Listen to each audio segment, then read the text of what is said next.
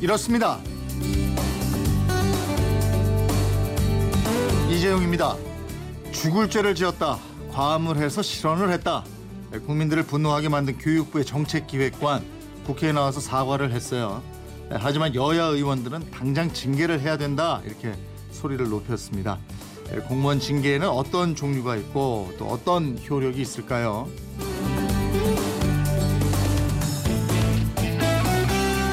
공무원 징계 종류와 효력 그건 이렇습니다. 모두 여섯 가지가 있습니다. 파면을 비롯해서 해임, 강등, 정직, 감봉, 견책 이 중에서 파면과 해임은 공무원 신분을 박탈하니까 중징계고요. 강등, 정직, 감봉, 견책은 공무원 신분을 유지하면서 이 보수라든가 이익의 일부를 제한한다고 이걸 교정징계 이렇게 얘기합니다. 만약에 가장 엄중한 파면이 되면 어떻게 될까? 공무원 옷을 벗어야 할 뿐만 아니라 5년 동안 공무원에 임용될 수 없고요. 공무원 연금도 50%만 자신이 낸 만큼만 받을 수 있습니다. 파면 다음에 징계인 해임 역시 공직에서 물러나게 되고 3년 동안 공무원에 임용될 수 없는데 연금은 그대로 받을 수 있습니다. 다만 금품, 향응 비리를 저지른 공무원은 75%만 받게 되어 있습니다. 공무원들은 처음 임용식을 할 때 공무원 윤리 헌장과 신조를 낭독하게 되어 있는데요. 공무원 신조를 보니까 이런 대목이 있어요. 국가의 헌신과 충성을 국민에겐 정직과 봉사를 이 신조를 지키는 공무원들 이 우리가 잘 몰라서 그렇지 많이 계시겠죠? 학교 수학 시간에 미적분 문제 풀었던 거 기억나세요? 네, 대부분의 학생들 머리에 정말 쥐나게 만드는 게 바로 이 미적분 문제인데 이거 대체 왜 배우는 걸까요? 이 궁금증 먼저 풀어보겠고요. 가죽줄로 된 손시계, 손목시계를 차면은 여름에 땀 많이 차는데 이 손목시계 줄에 찌든 악취를 없애는 방법 이거 알려드리겠습니다. 자녀가 아이돌이 꿈이다 이러는 집들 많이 있을 텐데 누가 1년에 몇 명씩이나 아이돌이 될까? 아이돌에 대한 탐구 한번 해보겠습니다. 7월 12일 화요일 그건 이렇습니다. 광고 듣고 시작합니다.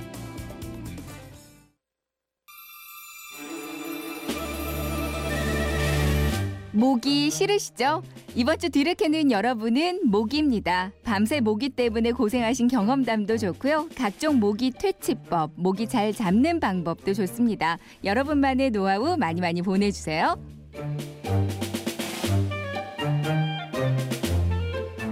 왜라는 말을 다른 나라 사람들은 어떻게 소리낼까요?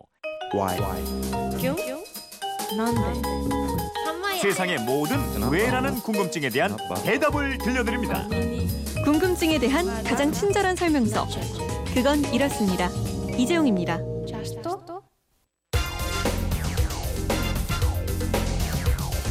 궁금증이 지식이 되는 아하.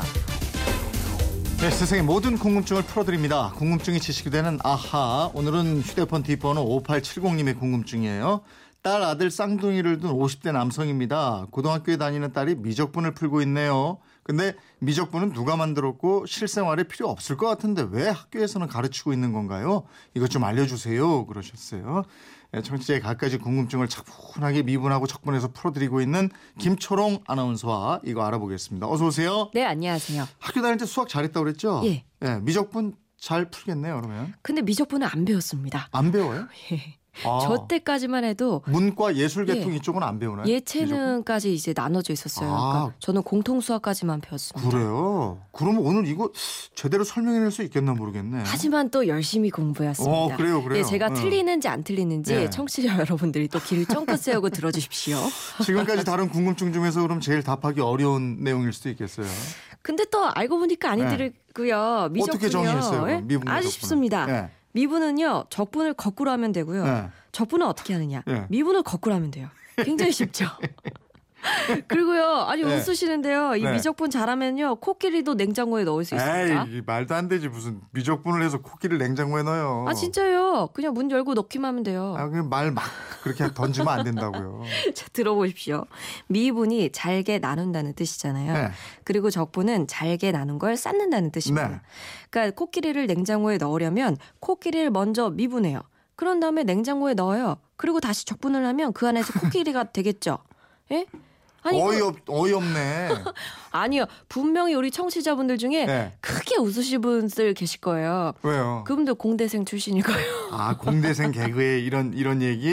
그렇습니다. 예. 예. 아니 미적분이 얼마나 어려우면 그런 개그까지 나올까 싶은데 그렇게 어려운 내용으로 학생들을 괴롭혀도 이게 저 배우긴 예. 꼭 배우잖아요. 그러니까요. 다들 이거 배우느라 고생 많이 하셨죠. 자, 학교에서는 미분 먼저 배운 다음에 적분을 배우는데 네. 용어도 미적분. 근데 미분이 먼저 나오는데 개념은요. 음. 먼저 발견되고 이용된 건 적분입니다. 네. 적분의 역사 아주 오래됐어요.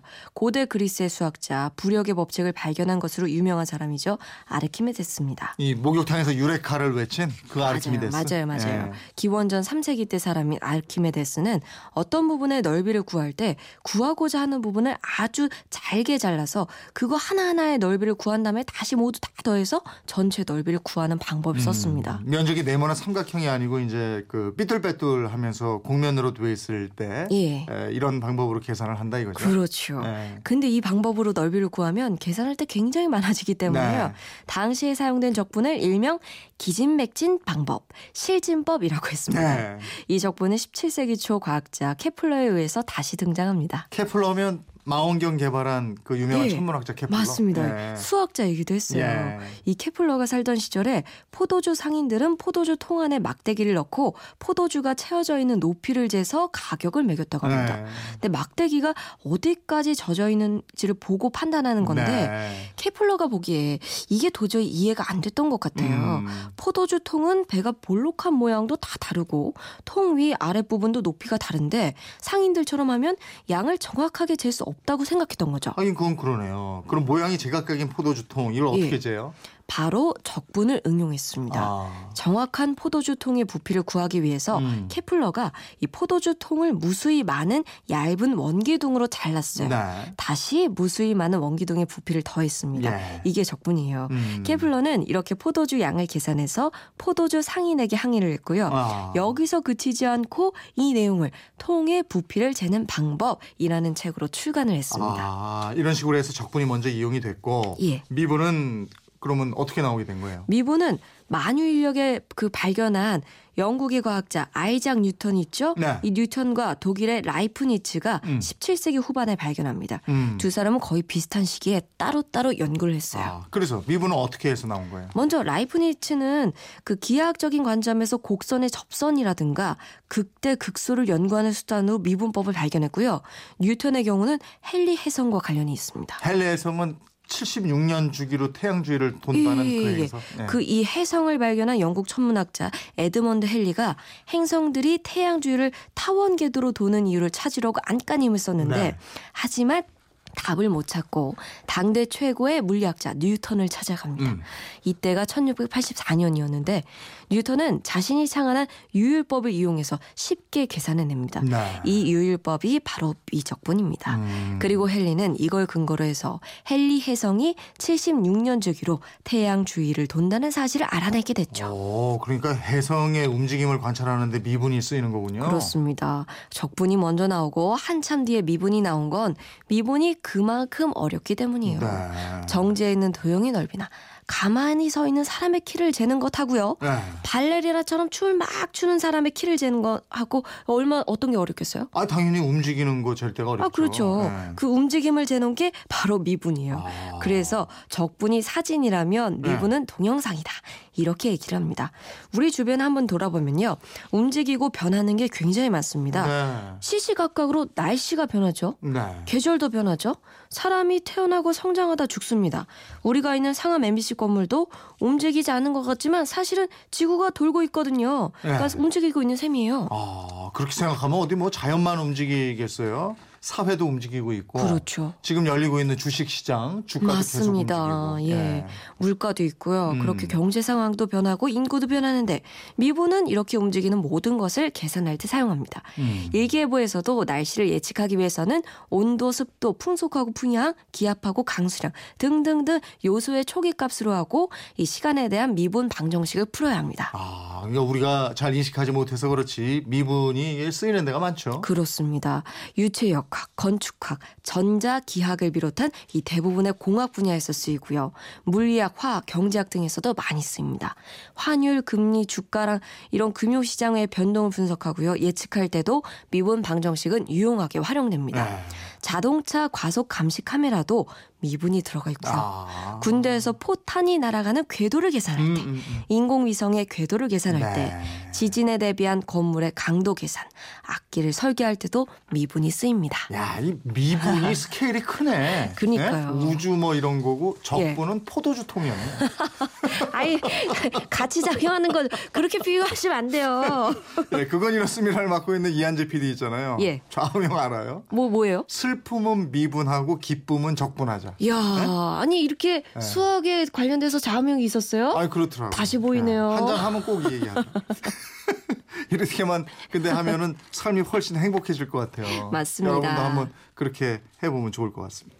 5870님 궁금증이 풀리셨습니까? 선물 보내드리겠고요. 이분처럼 궁금증이 있는 분들은 어떻게 하면 됩니까? 예, 그건 이렇습니다. 인터넷 게시판이나 MBC 미니 휴대폰 문자 샵 8001번으로 문자 보내주십시오. 짧은 건 50원, 긴 건 100원의 이용료 있습니다. 여러분의 호기심, 궁금증 함께 해 주십시오. 미적분 얘기해도 여전히 좀 어렵죠? 궁금증이 지식이 되는 아하 김철호 아나운서였습니다. 고맙습니다. 고맙습니다. 알찬 지식과 정보, 생활의 지혜가 가득한 그건 이렇습니다. 이재용입니다. 세상을 읽는 내비게이션 그의 사전입니다. 휴대폰 뒷번호 1248님이 주신 문자인데요. 외국인이 우리나라 국민이 되기 위한 귀화 요건이 앞으로 깐깐해진다. 이런 얘기를 들었는데요. 귀화 요건이 궁금합니다. 하셨어요. 예, 국적법 개정안이 어제 입법 예고가 됐던데 똑소리 나는 음성 사전 그의 사전에 한번 물어보죠. 귀화 요건 귀화 요건. 귀화는 우리나라 국적을 취득해 국민이 되는 것을 말합니다. 국적법 제4조에 따라 대한민국의 국적을 취득한 사실이 없는 외국인은 법무부 장관의 귀화 허가를 받아 대한민국의 국적을 취득할 수 있는데 귀화에는 일반 귀화, 간이 귀화, 특별 귀화가 있습니다. 이 중 일반 귀화 요건은 5년 이상 계속해서 대한민국에 주소가 있는 성년으로 품행이 단정하고 자신의 자산이나 기능 아니면 생계를 같이 하는 가족의 의존에 생계를 유지할 능력이 있어야 하고요. 3천만 원 이상의 예금 잔고 증명, 3천만 원 이상에 해당하는 부동산 등기부 등본, 재직 증명서 등을 제출해야 합니다. 현행 국적법은 비전문 취업 자격 등으로 5년 이상 거주했을 경우 영주 자격 신청은 불가능했지만 영주권과 국적을 함께 부여하는 일반 귀화 신청은 가능한 모순이 있었습니다. 그래서 어제 입법 예고된 국적법 개정안에서 체류 기간이 5년이 넘어도 영주 자격이 없으면 일반 귀화를 신청할 수 없도록 했습니다. 임시 체류 허가를 받은 외국인들이 체류 연장을 목적으로 일반 귀화를 신청하는 것을 방지하기 위한 것입니다. 다만 결혼 이민자나 한국인의 자녀 등 혈연적 관계 등이 있으면 영주 자격이 없이도 귀화할 수 있고 전문 인력은 영주 자격 신청 요건이 국내 거주 5년에서 4년으로 줄어듭니다. 정부는 또 귀화를 허가할 때 통지서만 우편으로 발송하는 현행 제도는 국민으로서의 소속감과 자긍심을 심어주기 부족하다는 지적에 따라 귀화자들이 국민 선서를 하게 한 후 국적 증서를 발급할 방침입니다. 세상을 읽는 내비게이션 그이 사전이었습니다. 단순한 호기심에서 사회 현상에 대한 깊이 있는 질문까지. 그건 이렇습니다. 이재용입니다. 엄청났어요 인기가 그 당시엔 잘생겼죠 어. 다 잘생겼다고 생각했지 그 당시에 오빠 부대가 아, 정말로 많았어요 지금도 옆에 지나가면 막 오빠 오빠 할 텐데 영원한 오빠 네, 가사 보니까 약간 후회되는 순간에 이제 지우고 싶다 약간 그런 생각이 많이 들긴 하는 것 같아요. 하지 말았어야 할 말인데 하고 후회할 때가 있죠. 지우개로 지우고 싶죠, 아무래도. 기억도 지워주고 싶고. 그 예전에 잡지 같은 거에 펜팔 이렇게 신청해갖고 하는 게 있었어요. 계속 이제 펜팔도 하고 얼굴도 한번 보고 막 그랬던 사람이 있는데 저는 이제 수원 살았고 그 사람도 수원 살았었던 것 같은데 여섯 통 이상 주고 받았던 것 같은데 펜팔에 대한 환상이 있는데 서로 이제 보면은 이제 그게 환상이 깨지는 거죠. 깨졌죠 많이 깨졌죠. 요즘에는 모르겠지만 예전에는 이제 펜으로 사랑도 쓰고 의정도 쓰고 그랬던 게 기억에 남아요. 펜팔 했죠. 친구들하고도 하고 뭐 학창 시절에 뭐 군인들 이렇게 편지도 쓰고 멋진 오빠랑 펜팔하고 싶었던 마음이 있었던 것 같아. 멜로디가 통통 튀는데 그래서 약간 젊은 느낌이 들고 젊은 사람들이 여행 가는 풍경이 그려지는 것 같습니다. 아, 이 노래 나왔을 때 그때는 우리 엑스 오빠라는 게 있었거든요. 그때 뭐 편지 주고받고 했던 거 그런 기억이 나요. 엑스 오빠라는 거는 그러니까 친 오빠가 아닌 소개로 만났는데 나보다 이제 연배니까 오빠가 되는 거죠. 그러면서 뭐 교제도 하고 또 뭐 결혼도 하고 그런 게 엑스 오빠죠. 그립죠 옛날에 이제 그런 오빠들이 잘 살고 있겠죠 어디선가. 네, 연필 꾹꾹 눌러서 글씨 써본 게 언제였더라. 예, 까마득하시죠. 예, 가끔 말을 툭 던져놓고 아차 후회할 때 있잖아요. 예, 이럴 때도 말도 지우개로 쓱쓱 지울 수 있으면 얼마나 좋을까 이런 생각 들기도 하고. 예, 오늘의 노래 속 그건 전영록의 사랑은 연필로 쓰세요입니다. 전영록 80년대에 정말 오빠 부대를 몰고 다니던 인기 스타죠. 이 곡은 1983년에 나온 전영록 씨의 대표 히트곡입니다. 남국인 작곡가하고 유명진 작사가의 작품인데 작사가가 20대 때 첫사랑에 실패한 후에 후유증에 시달리면서 써내려간 가사라고 그래요. 당시에 전영록 씨가 잠자리 안경 쓰고 스탠딩 마이크 앞에서 이 노래 부르면서 탁탁 손짓하면 뭐 소녀 팬들이 엄청나게 좋아했었는데 에, 그런데 이 곡의 원래 주인은 전영록 씨가 아니었다고 그래요. 원래는 주현미 씨가 트로트로 부르려고 이게 다 예정돼 있었는데 술자리에서 전영록 씨가 흥겹게 부르다가 결국엔 노래의 주인이 바뀌었고 편곡도 변한 겁니다. 에, 그리고 이 노래는요 아주 유명한 애니메이션에도 삽입이 됐어요. 바로 아기 공룡 둘리인데 예, 머리 뽀글뽀글한 마이콜 있잖아요. 마이콜이 둘리를 처음 만난 날에 자신의 노래 실력을 뽐내면서 이 노래를 부르죠. 그래서 10대, 20대 초반의 학생들은 아기 공룡 둘리 노래다 이렇게 말을 한다고 합니다. 에, 학생 여러분, 이거 둘리 노래 아니고요. 이분 노래 맞습니다. 전영록의 노래입니다. 사랑은 연필로 쓰세요.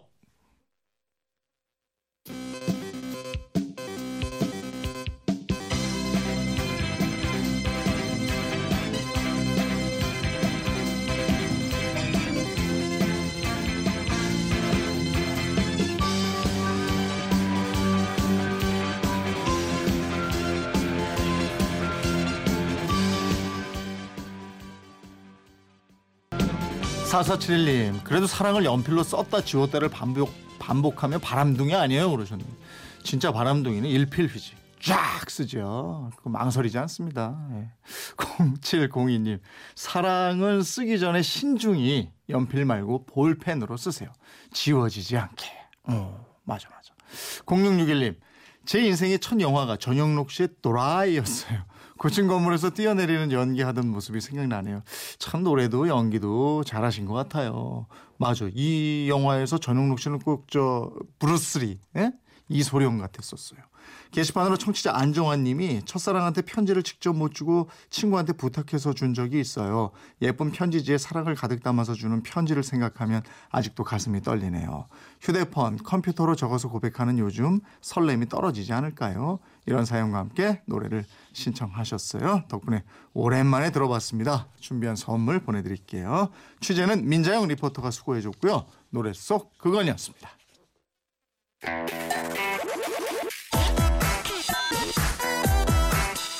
알찬 지식과 정보, 생활의 지혜가 가득한 그건 이렇습니다. 이재용입니다.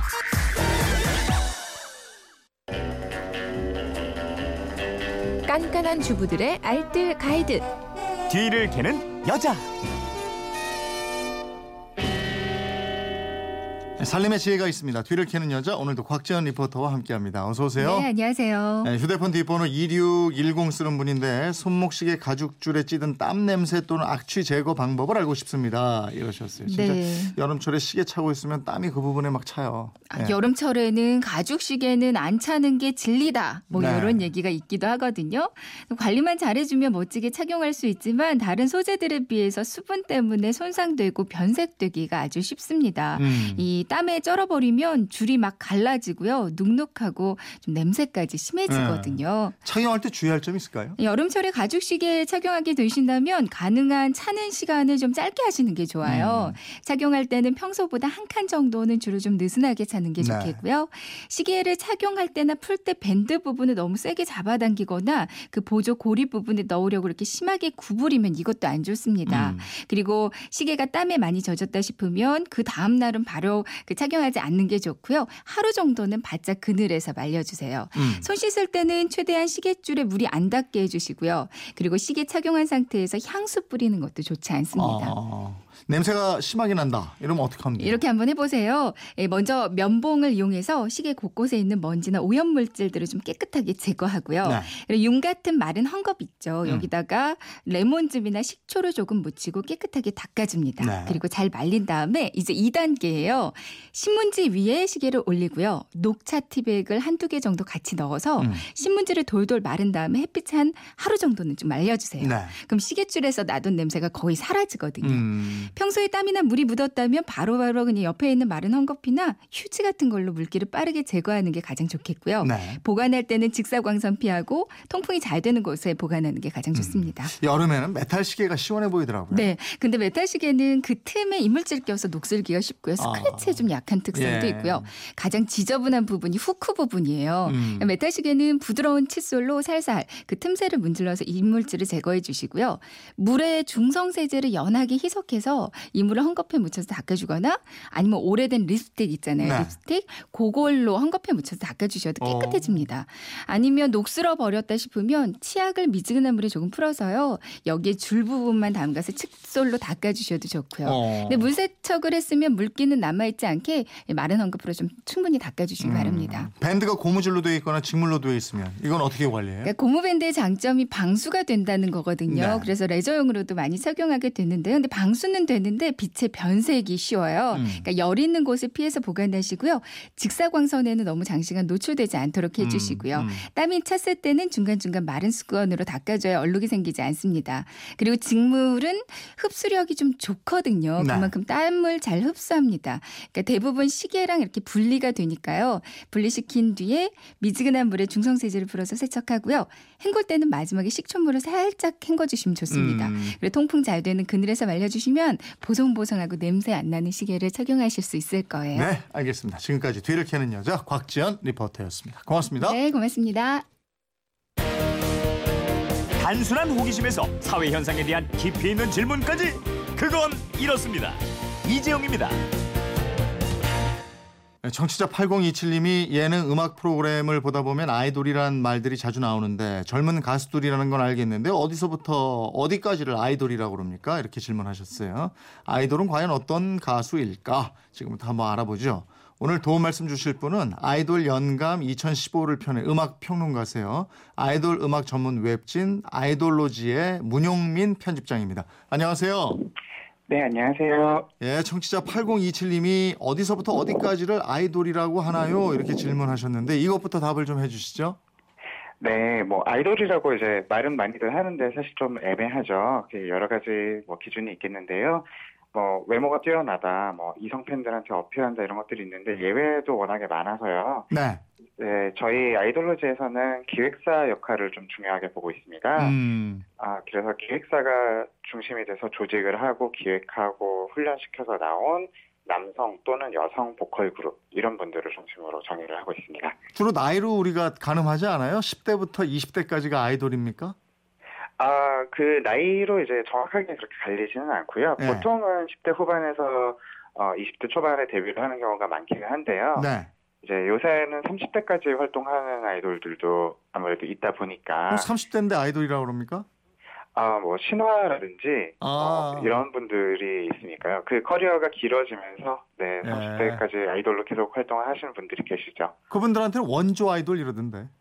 아, 네, 뭐 그런 식으로 구분을 하기도 합니다. 예. 우리나라에서 아이돌이라고 부르는 가수들만의 특징이 뭡니까? 아까 그 기획사 말씀도 하셨는데. 예, 그 기획사가 중심이 돼서 어, 모든 콘텐츠를 조직을 하고 그렇게 하게 되는데요. 보통은 이제 댄스곡이나 사랑 노래 같은 것들이 중심이 되는 경우가 많죠.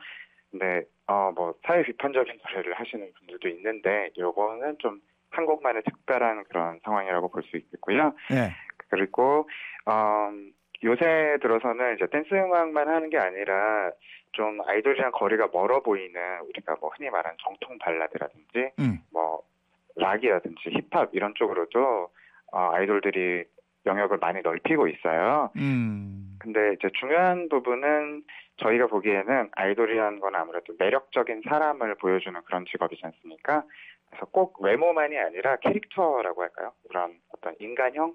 그래서 우리가 뭐 빅뱅 같은 경우를 보면은 되게 스타일리시하고 멋지고 막 그런데 약간 음, 삐뚤어진 천재 같은 그런 이미지가 있고요. 또 뭐 어, 소녀시대라고 하면은 뭐 다들 굉장히 예쁘시지만 예쁜 것만이 아니라 되게 착실하고 좀 당당하고 이런 이미지가 있지 않습니까? 근데 아이돌이라는 말은 어디서 예. 처음에 나왔어요? 아 아이돌이란 그 장르 말씀하시는 거죠? 예, 아이돌이란 말 자체. 아 말 자체는 이제 그리스어에서 우상이라는 뜻이고요. 예. 근데